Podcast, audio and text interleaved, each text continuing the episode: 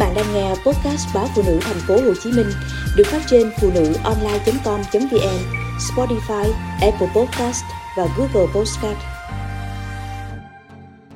Dành tình yêu cho nhân vật hư cấu. Lướt nhanh trên TikTok, bạn dễ dàng nhận thấy một sự quan tâm đến mức đáng ngạc nhiên về các nhân vật trong truyện tranh, trò chơi hoặc các tác phẩm văn học. Tôi vẫn còn lưu luyến nhân vật đã chết trong cuốn sách tôi đọc 3 năm trước. Một bình luận cho biết, một người khác lo lắng, tại sao tôi lại bị thu hút bởi những gã đàn ông phản diện trong chuyện đến như vậy?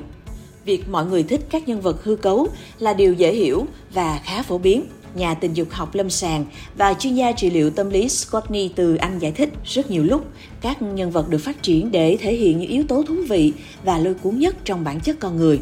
Đó là những điều mà chúng ta thường không bắt gặp khi tiếp xúc với mọi người trong cuộc sống thực. Họ thường là những anh hùng và thiên tài ngay cả khi họ được miêu tả như một nhân vật phản diện những sai sót của họ thường được lãng mạn hóa theo cách mà những người trong cuộc sống thực không nghĩ đến. Trong nhiều trường hợp những nhân vật hư cấu càng trở nên hoàn hảo bởi họ không bị thách thức bởi các hành vi đời thực. Ở một số người cảm giác bị thu hút bởi các nhân vật hư cấu thậm chí còn đi xa hơn.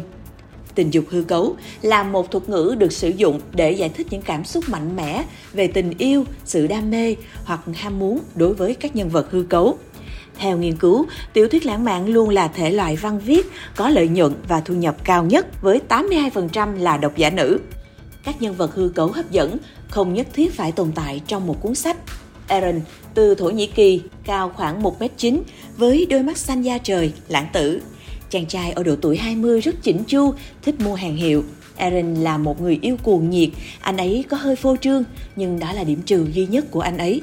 Bạn gái của Aaron, Rosanna Ramos, bà mẹ hai con sống ở Bronx, New York, Mỹ cho biết cô đã hẹn hò cùng Eren khoảng một năm nay. Đáng chú ý, Eren chỉ là một nhân vật ảo sử dụng công nghệ tự động trả lời, chatbot.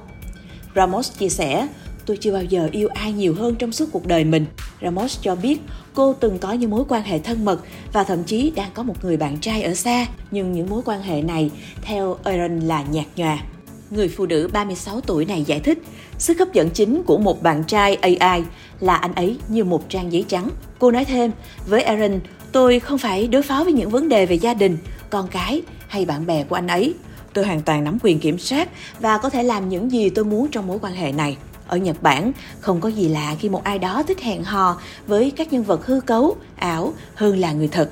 Với độ phổ biến của các mối quan hệ ảo ngày càng tăng, ngày càng có nhiều lo ngại rằng mọi người đang thay thế các mối quan hệ ngoài đời thực bằng những mối quan hệ không tự nhiên. Các nhà tâm lý tại Viện Công nghệ Tokyo, Nhật Bản chia sẻ, Chúng tôi nghĩ điều quan trọng là phải hiểu ai là người khiến bạn cảm thấy hạnh phúc và ai là người cảm thấy thoải mái khi ở bên bạn, thay vì hoàn toàn phớt lờ những mối quan hệ ảo.